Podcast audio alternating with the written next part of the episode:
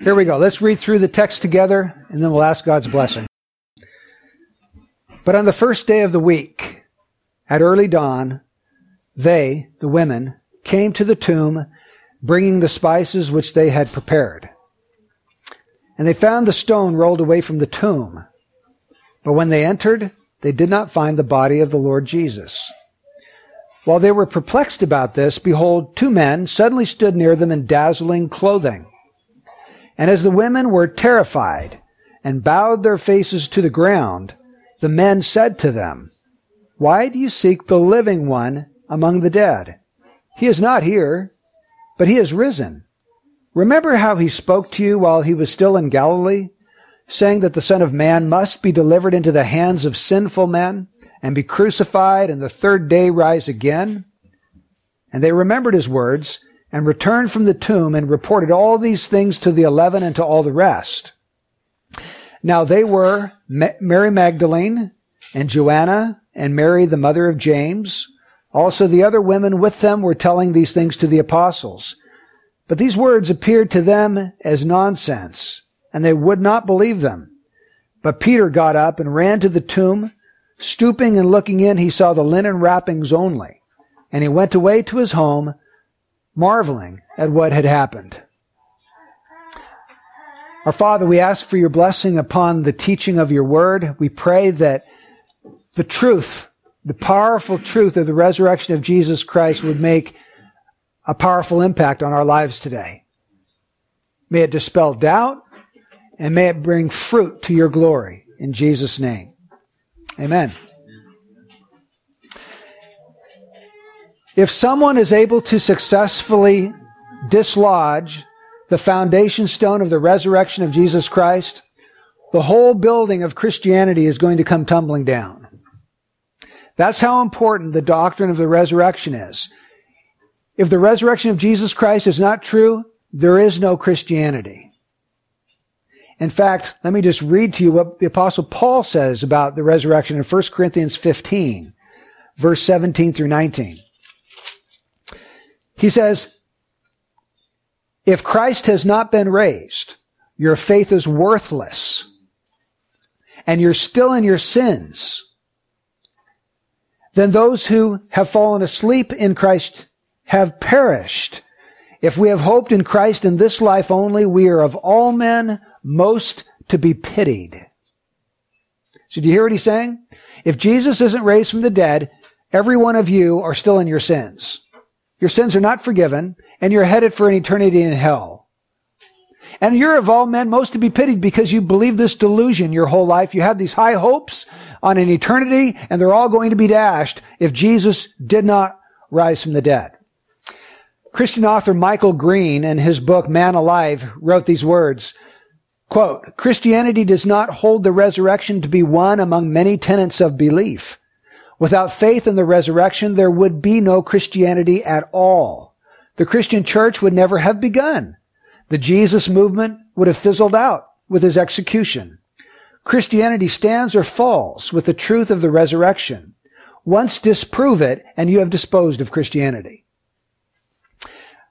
Church historian Philip Schaff wrote these words.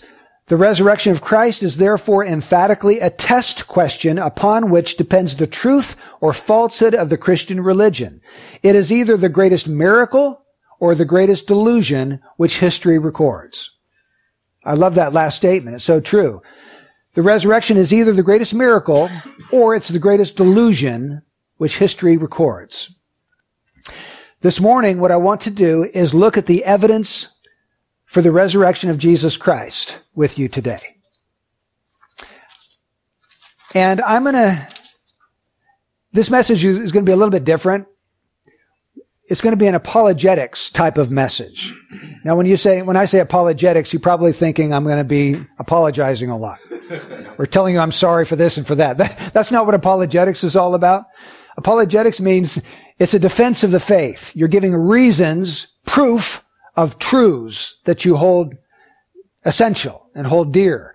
So what I want to do is give you evidence to buttress the faith of the resurrection of Jesus Christ. And then when we're done doing that, I hope to draw out some very powerful applications that arise out of the truth of the resurrection of Jesus Christ. Now, we're going to look at three lines of thought. First of all, the fact of the empty tomb. Secondly, the skeptic's explanation of the empty tomb. And then the divine explanation of the empty tomb. Okay? So first of all, very important, we need to look at the fact of the empty tomb. Our first three verses here in Luke 24 says that these women went very early on the first day of the week. They were bringing spices. And it says when they entered, they did not find the body of the Lord Jesus. The, the stone had been rolled away. They looked inside and there wasn't anything there. The body was gone. So the tomb was empty. All of the gospels record this, that the tomb was empty on that first Easter morning. Now, there has never been any serious question among scholars as to whether the tomb was empty. Because the early Christians could not have made thousands of converts if all those people had to do was just to walk over to the empty tomb, roll away the stone, and look inside for themselves, right? How could they win their converts by preaching the resurrection if all they had to do is just go check out the tomb? So that's why there's never been any serious doubt as to whether the tomb was empty. And in addition to that, if the tomb was not empty, why wouldn't the early Christian, or not, the early, the early Jewish leaders who hated the early Christians and wanted to stamp out the sect, why wouldn't they have just gone to the tomb, gotten the body, paraded it through the streets of Jerusalem, and dispelled of this new Christian sect that way? Instead, what do they do? They threaten them, they beat them, they flog them, they imprison them, and they even killed them. It'd be so much easier just to bring out the body all doubt as to whether uh, Jesus was raised would be gone. So, the fact of the empty tomb. Now, there are some skeptics that do believe that the tomb um, was not empty. They believe that Jesus' body was there, and they've come up with some explanations for that. One of the explanations that they've come up with is called the hallucination theory. Have you ever heard of this theory before? The, t- the body was there, but they hallucinated. They didn't see the body. They saw Jesus come alive. So let's just follow this train of thought out. They thought they saw the risen Christ when in fact he was actually dead and in the tomb, but they were hallucinating. Now, those who study hallucinations tell us that a hallucination generally requires an anticipating spirit of hopeful expectancy. It needs to be somebody who wants this thing to happen, who expects it to happen, or who is anticipating something to happen. They're the kinds of people generally that have these hallucinations. Scholar Paul Little, who's assistant professor of evangelism at Trinity Evangelical Divinity School, he's written this. In order to have an experience like this, one must so intensely want to believe that he projects something that really isn't there and attaches reality to his imagination. So do you get the, the picture? You've got to so intensely want this that your wishes became father, become father to the actual thought and produces something in your mind that really did not happen. Now, let's ask ourselves this question. Did the disciples have this anticipating spirit of hopeful expectation that Jesus was going to rise from the dead. What does the Bible say? No, absolutely not. Look back at Luke 18, verse 33. Jesus says in verse 33 that after they have scourged him, that is Christ, they will kill him, and the third day he'll rise again. But the disciples understood none of these things, and the meaning of this statement was hidden from them, and they did not comprehend the things that were said. In other words, they just didn't get it. And this isn't the only time he said things like that. He made this statement many times over about the last six months of his life, but they never could understand him. They never got it. On, here we find the disciples, look at verse 11. But these words appeared to them as nonsense, and they would not believe them. So we don't have a bunch of disciples here that want desperately to believe in the resurrection.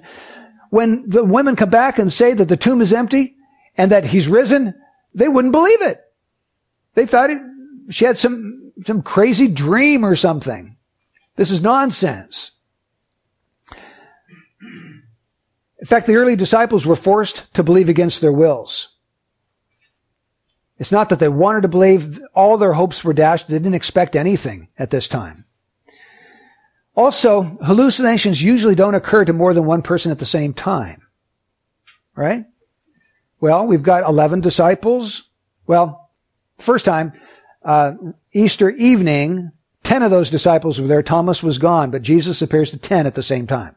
A week later, Jesus appears to 11 at the same time. And in 1 Corinthians 15 verse 6, it says that he appeared to more than 500 at the same time. Were all of those people having the same hallucination just coincidentally? You wonder? Also, the disciples touched Jesus, they physically handled him, and they watched him eat a piece of fish. This is the kind of thing you don't expect to happen in a hallucination. You, you're not able to touch and handle and physically grab onto your hallucination. But they did that with Jesus Christ. C.S. Lewis, the British author, says, any theory of hallucination breaks down on the fact that on three separate occasions, this hallucination was not immediately recognized as Jesus. Remember those three? On the, the road to Emmaus?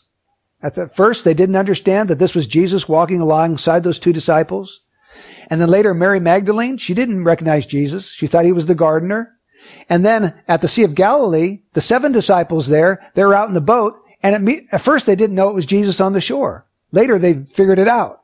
So if they were having hallucinations, they would have immediately thought that it was Jesus because that's what they want to think is going to happen. And again, another, another thing that we need to consider is that the Jewish leaders, if this was just a hallucination, all they have to do is wheel out the corpse and show all the people. Bye bye hallucinations, you know, that don't stand up. So that's the first theory. The tomb, they say, was not empty. The body was there, but they just hallucinated about it. The second one is the wrong tomb theory. The tomb was not empty. The body was there, but everybody went to the wrong one. If they had just gone to the right tomb, they would have seen the body of Jesus all along. Well, what do we say about the wrong tomb theory? Um, let's think about this. 36 hours before, all of those women saw where Jesus was laid. It tells us that at the end of Luke chapter 23. They were all there. They saw it. Within 36 hours, did they all forget? I mean, maybe one was a little scatterbrained, but are all these women going to go to the wrong tomb? Not only that, but Mark 16 and verse 6 says that a young man was sitting at the right wearing a white robe. This is an angel describing the resurrection. And they were amazed. And this angel says, do not be af- amazed. You are looking for Jesus the Nazarene who has been crucified. He has risen. He is not here. Behold, here is the place where they laid him. So is the angel wrong? Did the angel make a mistake? He thought that that was the place where they laid the body of Jesus. He had to have been wrong if they went to the wrong tomb, right? Also, you've got Peter and John, both running to the very same tomb. Did they make a mistake? And if all of them made the same mistake, wouldn't the owner of the tomb, Joseph of Arimathea, have known where, I mean, he bought it. He's got to know where it's at. He can set everybody else straight if they're all confused about this. So the wrong tomb theory doesn't hold up under scrutiny. The hallucination theory doesn't hold up under scrutiny. There is plenty of evidence that the disciples were not hallucinating and the location of the tomb was never in question. The empty tomb is a fact. So how do we account for the fact of the empty tomb? Well, let's go secondly and talk about the skeptics' explanation for the empty tomb. They believe the tomb was empty, but they have their own theories to come up with that. The first one is the, the swoon theory. And this this theory says, yes, the body was gone on Easter morning, but the body left on its own power.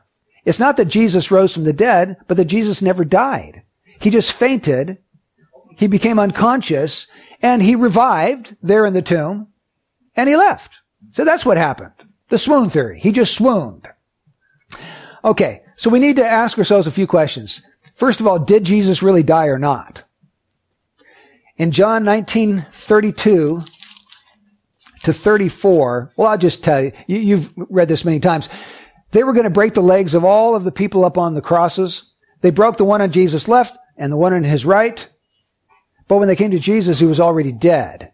And so rather than breaking his legs, they took a spear and they thrust it into his side. And John says the blood and water came out. That's strong medical proof that he had already died. Otherwise, this, this kind of um, blood and water coming out of his side would not have happened. You'd have the pulsating every time the heart beat, gushes of blood coming forth from his side. But that's not what they saw. Um, also, Pilate asked the centurion to verify whether he were dead or not. The centurion came back and said, yes, he's dead. If there's anybody who was an expert at knowing when people were dead, it was a centurion because his job every day, his job was to execute people, to crucify people. He had to know when they were dead. He had to know when they were alive. He said he's dead. Also, you've got the women and Joseph of Arimathea who loved Jesus. And if there was any possibility that he was not dead, they wouldn't have gone through with putting him in this airtight tomb. Also, a man is not revived by wrapping him up in a hundred pounds of spices and shutting him up in an airtight tomb. That's going to kill the guy rather than revive him. And this would mean that Jesus would appear to his disciples after not having his wounds dressed, not eaten or drank for three days, he moves the stone three women felt incapable of moving. Then he fights off the Roman soldiers single-handedly, trained soldiers. Then he walks seven miles on pierced feet to Emmaus.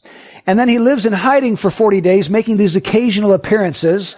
And then he lives out the rest of his life, never appearing to a single solitary soul forever. That's what we have to buy if we're going to believe the swoon theory. I'm sorry. I just don't have enough faith to believe this theory. it's silly. It is silly. Now, there's other people that believe that the tomb was empty, but they have a different theory. It's the stolen body theory. The stolen body theory. Somebody stole the body. That's why it was gone. It was stolen. Well, there's only really three options here. You've got either the Romans stole the body, the Jewish leaders stole the body, or the disciples stole the body. First of all, the Romans. If you look back at Matthew 27, we're going to notice that the Romans were really in charge of making sure that the body stayed in the tomb. That's what they wanted. Look at um, verse 62 of, of Matthew 27. It says that on the next day, the, the day after the preparation, the chief priests and the Pharisees gathered together with Pilate and said, Sir, we remember that when he was still alive, that deceiver said, after three days I am to rise again.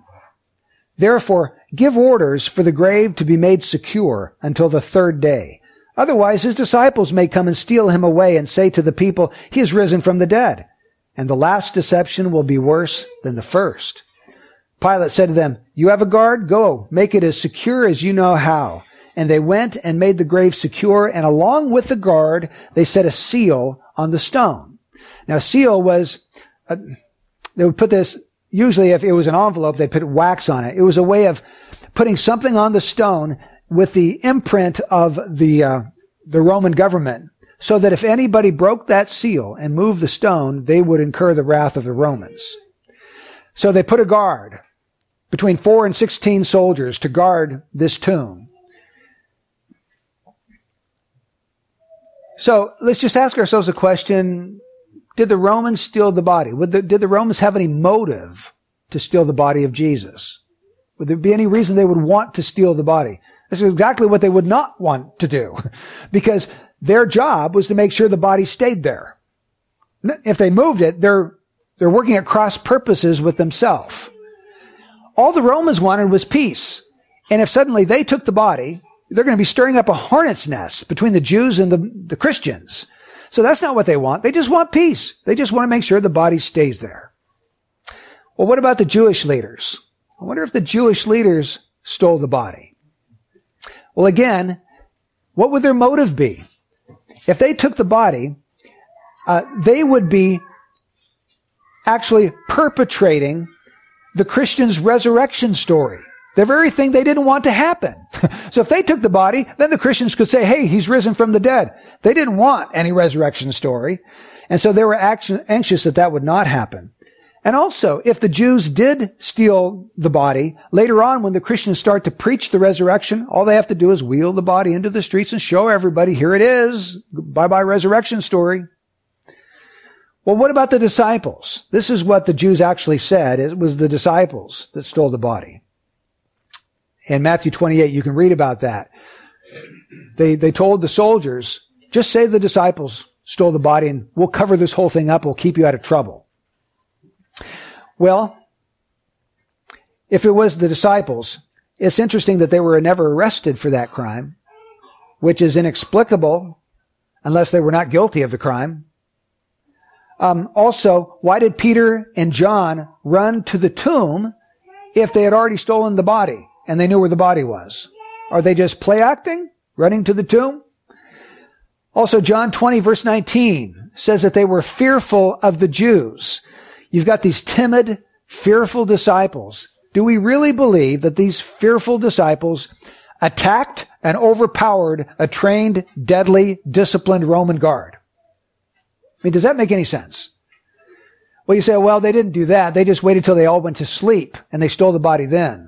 Do you know what the penalty was if a Roman soldier went to sleep on the job? Death. They're not likely going to go to sleep. And even if they did, the sound of moving that heavy stone away from the entrance is going to wake them all up anyway. And even if it didn't, I'm just piling one on top of the other. It says over in John chapter 20 that the linen wrappings were removed and rolled up and set, set there as though somebody um, had deliberately taken off the wrappings and rolled them up and set them in a certain place. Now, if you're a grave robber, are you going to take the time to unwind? I mean, first of all, you wouldn't want to carry this body. It's three days old by now. You're going to want to keep the linen wrappings on. And even if you did take them off, you just throw them in a corner and run. That's not what the evidence suggests when you find the linen wrappings in the tomb. Not at all. And then finally, 10 of the 11 apostles died as martyrs for preaching the resurrection of Jesus Christ. Now, a man may die for what he believes is the truth, but he's not going to die for what he knows to be a lie. Deceivers and martyrs are not made of the same stuff. It doesn't hold water. The stolen body theory doesn't add up. The swoon theory doesn't add up. So there's the skeptic's explanation. Let's look at the divine explanation. What does God say happened? We know what people trying to cover it up say. What does God say? Well, let's look first of all at the testimony of the angels. In Luke 24, the angels give an explanation of what exactly happened. Starting in verse 4. While they were perplexed about this, behold, two men suddenly stood near them in dazzling clothing. And as the women were terrified and bowed their faces to the ground, the men said to them, Why do you seek the living one among the dead? He's not here, but he has risen. Now, an angel is a messenger from God. His job is to deliver messages from God. I think we can safely assume that what the angels said on that day is the word of God. It's what God wanted to deliver to the people on that particular occasion. God's divine explanation, it's not that the body swooned. It's not that the body was stolen. It's not that the disciples had hallucinations. What happened is that Jesus rose. That's God's explanation. Now, if we're in any doubt as to who these two people are, verse 23 says that they were angels. So these are angels delivering God's message about the resurrection. Not only do we have the testimony of the angels, we also have the predictions of Jesus. Because this go, angel goes on to say, remember how he spoke to you while he was still in Galilee, saying that the Son of Man must be delivered into the hands of sinful men and be crucified and the third day rise again? So this angel is, is telling them, remember back. Remember when he was still alive. on several occasions, he was telling you what was going to happen. He told you that he was going to die, and he told you that he was going to rise again. Now, just go back with me to Luke chapter 9 for just a second.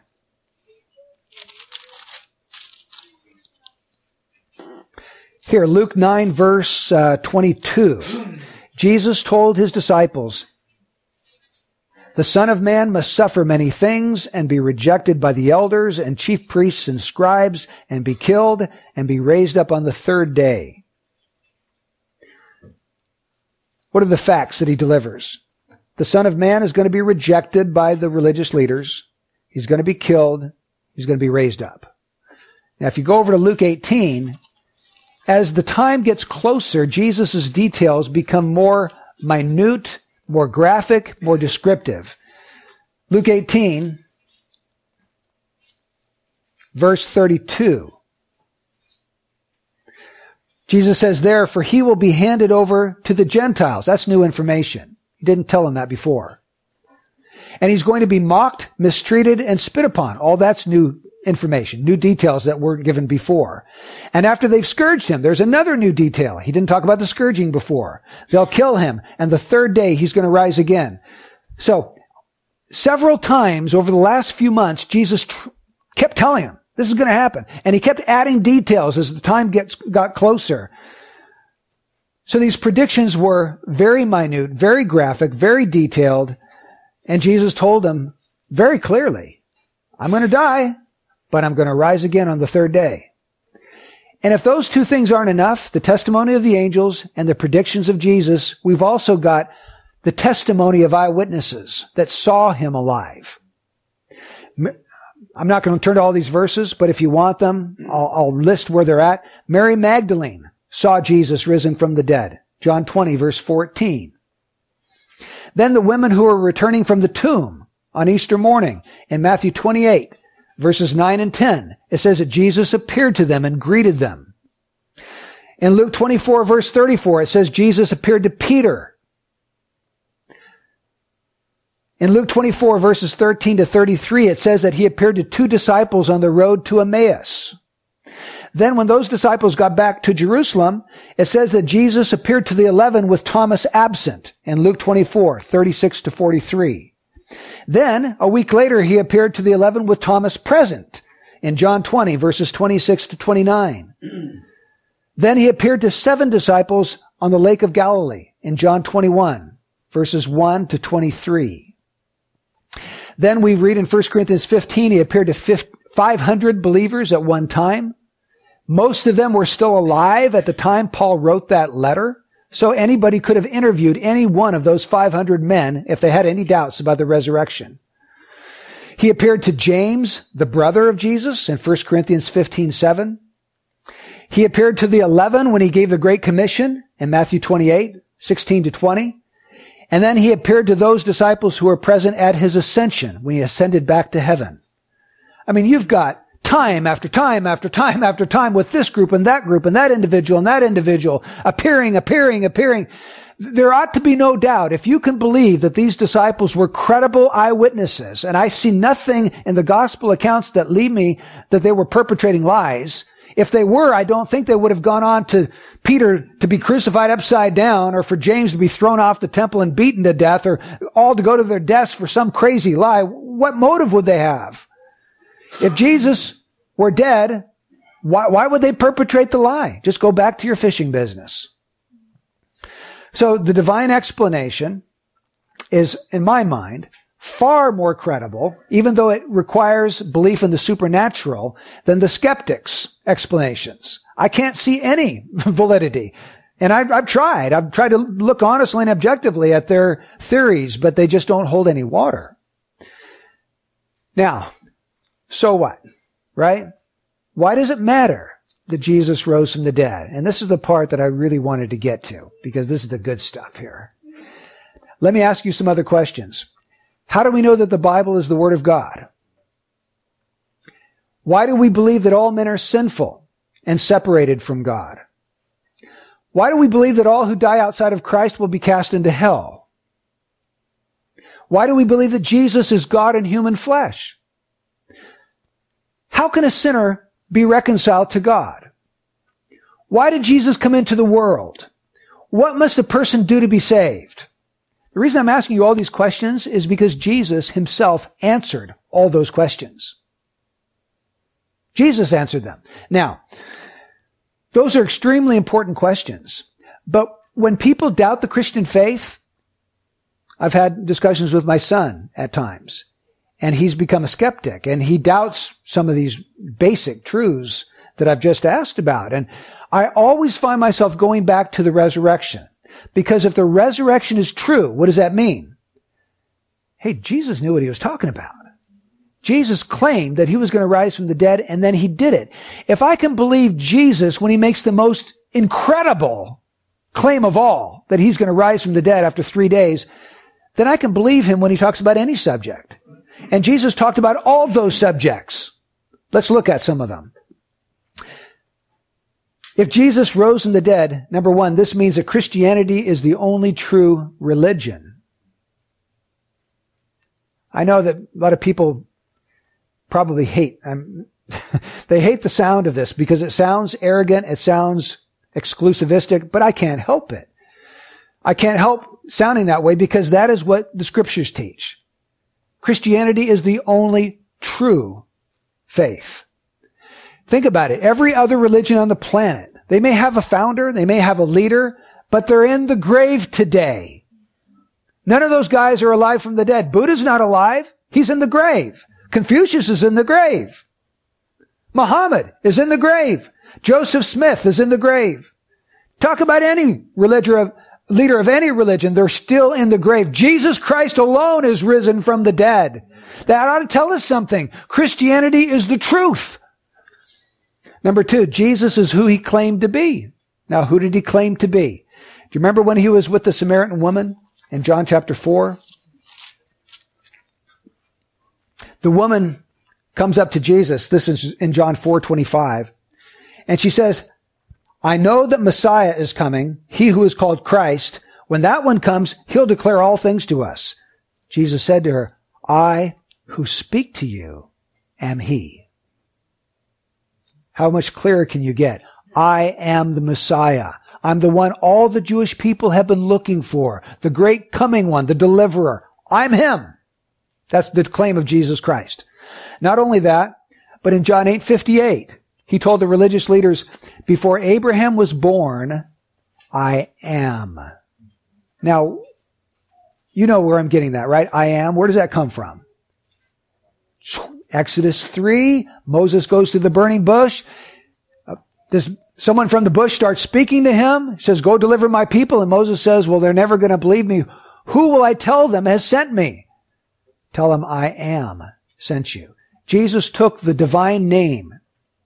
We translate the I am as Jehovah or Yahweh. He took the, the name of, of Jehovah or Yahweh on himself. Before Abraham was even born, he didn't say I was.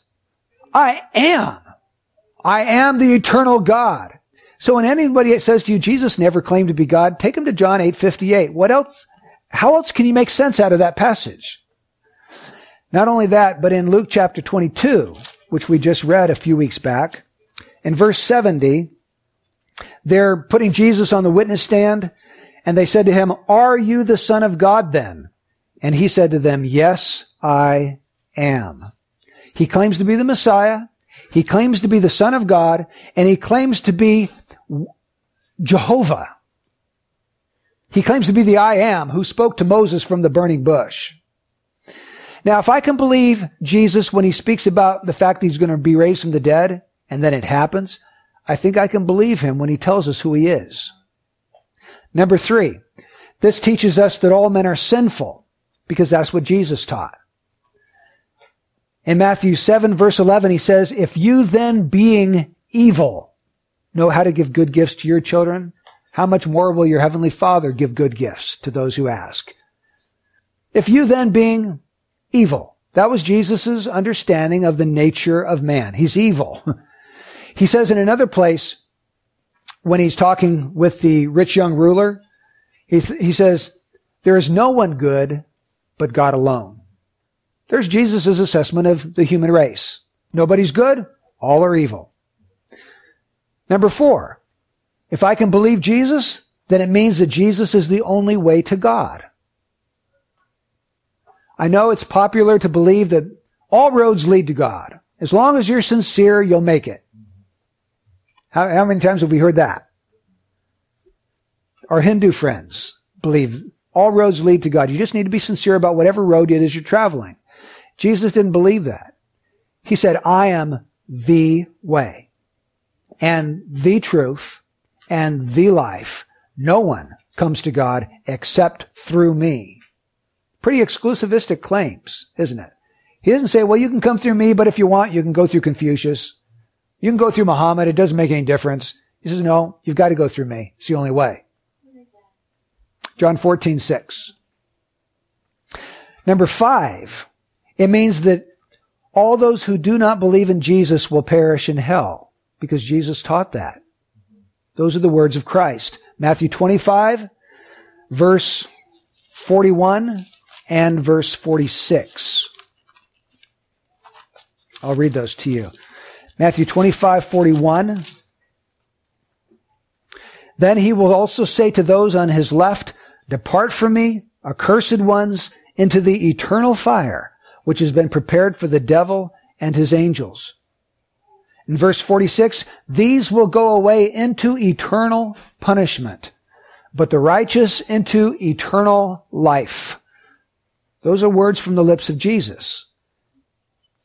Do you think you can believe Jesus when he speaks about heaven and hell? I think we can.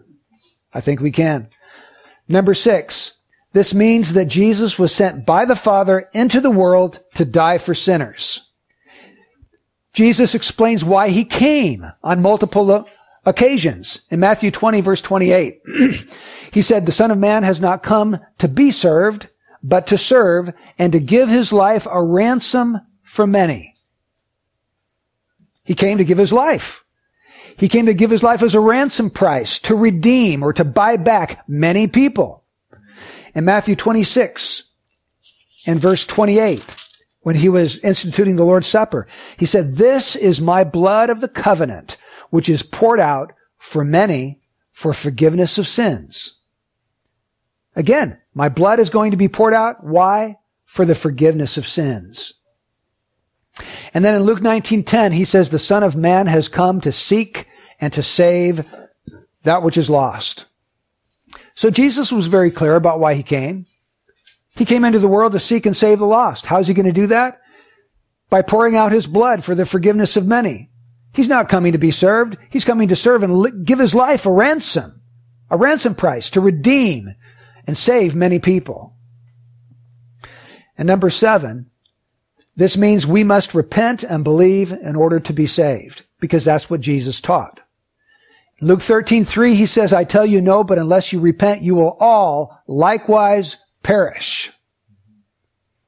Repentance is not optional to get into heaven. Repentance is not optional to be saved. You cannot be saved unless you repent. Contrary to what many easy believism evangelical teachers say today. Jesus tells us differently. You will perish if you don't repent. He says in John 3:16, "For God so loved the world that he gave his only begotten son that whoever believes in him should not perish, but have eternal life." And in Luke 24 verses 46 and 47, he said, Thus it is written that the Christ would suffer and rise again from the dead the third day, and that repentance for forgiveness of sins would be proclaimed in his name to all the nations, beginning from Jerusalem. So Jesus was very clear. Repentance and faith are essential if a person is to be saved. And just as an aside, here's another one that we can know for sure. We can know that the Bible is the very Word of God. Because Jesus tells us in John 10, I think it's verse 30, that the scriptures cannot be broken. He says in Matthew 20, uh, 5, not one jot or tittle will pass away from the law until all are accomplished. So if Jesus claimed that he was going to rise from the dead and then he does it, you can believe that the Bible is the word of God. Christianity is the only true religion. He is who he claimed to be, which is God in human flesh. All men are sinful. All those who don't believe in Jesus will perish in hell. Jesus was sent to die to save sinners and that individuals must repent and believe the gospel in order to be saved. So you have all of the fundamental doctrines of Christianity are wrapped up in the resurrection. The resurrection's gone, you don't have anything. You don't have anything. You have no hope. You're headed for an eternal hell without the resurrection. That's how important it is. So, believer, Christian today, if there's any doubt left in your mind about whether Jesus rose, I pray, I hope that our time in the Word today will dispel that and give you solid footing to have an anchor, to be fully convinced about His resurrection from the dead. And if anybody ever tries to shake your faith, if you ever go to university and the professor tries to just belittle Christians as though they're morons or something, go back to what we talked about today. Is Jesus risen or not? If he is, the professor's the moron, not you. because Jesus was telling the truth about all those things that he said. And if you're not saved today, I hope that you'll consider the claims of scripture. If Jesus is risen, that means that what he did on that cross 2,000 years ago is enough for you. That he can save you. All by himself.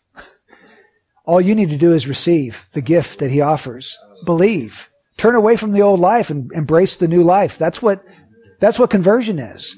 And if you are not saved today, turn from the old life. Turn from whatever sins God has shown you, convicted you of. Turn to Jesus Christ and He'll save you. Let's pray. Lord, thank you for your word this morning. Thank you that we have a Savior who's risen. What a joy that is, Lord, to know that He's not dead. He's alive and we can interact with Him and know Him, walk with Him on a daily basis. Thank you, Lord Jesus, for being in our life every day. We praise and thank you for that, Lord. In Jesus' holy name, amen.